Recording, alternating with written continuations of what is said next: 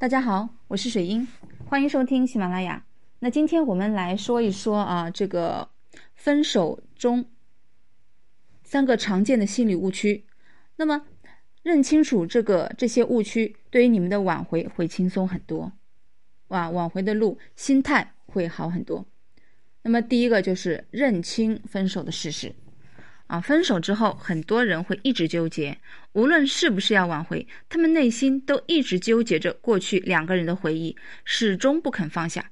但是事实上，对于对方来说，回忆并不完全是美好的，更多的反而是悲伤。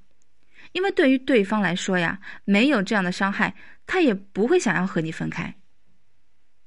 所以，如果一直追忆过去，反而对于自己的挽回变成一种阻碍。因为这样你会一直用过去的标准要求对方，最后的结果就是没有得到那些你想要的结果。所以放弃式挽回的第一步就是要先放下对方，首先要认清分手的事实。只有放下对方，才能够真的做到重新和对方认识，才能做到重新和对方以全新的姿态去相处。那么有的那个学员就问了，老师放弃难道能挽回吗？我都放弃了，还怎么谈去挽回呢？其实放弃并不等于不挽回这是我们要说的第二点你要认清的是这个心理误区。那因为确实有很多人会问，那我是不是就不想挽回了？其实放下对方不是不想挽回对方，而是你要真的知道，真的想通你到底想做什么，你到底为了你们的爱情该做什么，能做什么。我有一个学员一直放不下前任，所以想要挽回，但是一直都处在自己的情绪里，根本不知道自己该做什么，他也不知道他应该更好的去学习去理解前任和他分手的原因。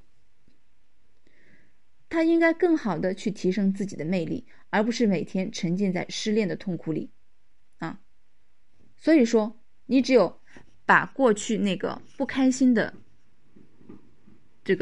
你的自己和这段不开心的经历去把它放一放，就好比中日关系中的这个搁置争议，对吧？你去发展自己，你们两个人就相处好了。那么第三个从朋友做起。所有的恋人都不是一开始就能成为恋人的，即使是一见钟情，也是需要日积月累相处的所以先放弃对方，才能让对方放下对你的防备，因为对方知道你是没有侵略性的，这样对方才会更平和的和你接触，这样对方才会更自然的和你交流，才会把最真实的自己暴露给你那有的人会认为，这个和他做朋友了，他会不会习惯呢？对吧？习惯了以后就不想再跟我发展成恋人关系了。其实当你能从这个朋友做起的时候，你才慢慢的能有机会进一步提升为恋人，对吧？当你看到了最真实的对方，才能安慰接受他，对吧？反过来，只有这样的关系，你也才能看到自己的样子。所以说，已经发生的事情其实是最好的样子你完全没有必要去纠结难过你有这个纠结难过的时间，就去做一些有意义的事情、有趣的事情，有滋有味的把自己的生活过好。好了，本次内容呢分享到这里结束了，欢迎收听其他更多的节目。感谢收听，下次再见。